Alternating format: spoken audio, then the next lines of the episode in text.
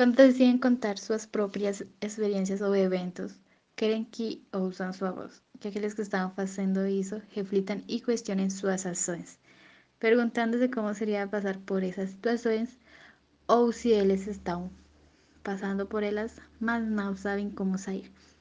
Las mujeres negras transmiten fuerza, apoyo, que ayuda a quem as escuta.